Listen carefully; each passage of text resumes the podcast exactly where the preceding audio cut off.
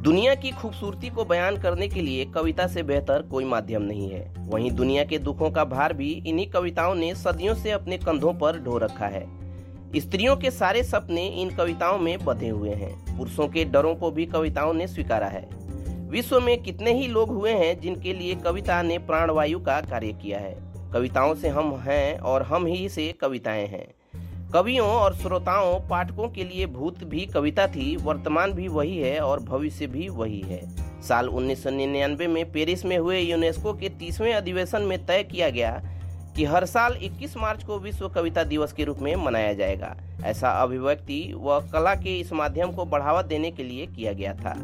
कविताएँ प्राचीन काल से ही न सिर्फ़ मानव मन को, बल्कि समाज के विभिन्न मुद्दों को कलात्मक ढंग से कहने का एक ठोस तरीका रही हैं। भारत में ऋषि मुनियों ने काव्य और छंदों में कितनी ही बातें कही हैं, कितना साहित्य चौपाई और दोहे में संजोया गया है। इसी क्रम में यूनेस्को का मानना है कि कविताओं के माध्यम से आंचलिक भाषाओं को भी बचाया जा सकता है।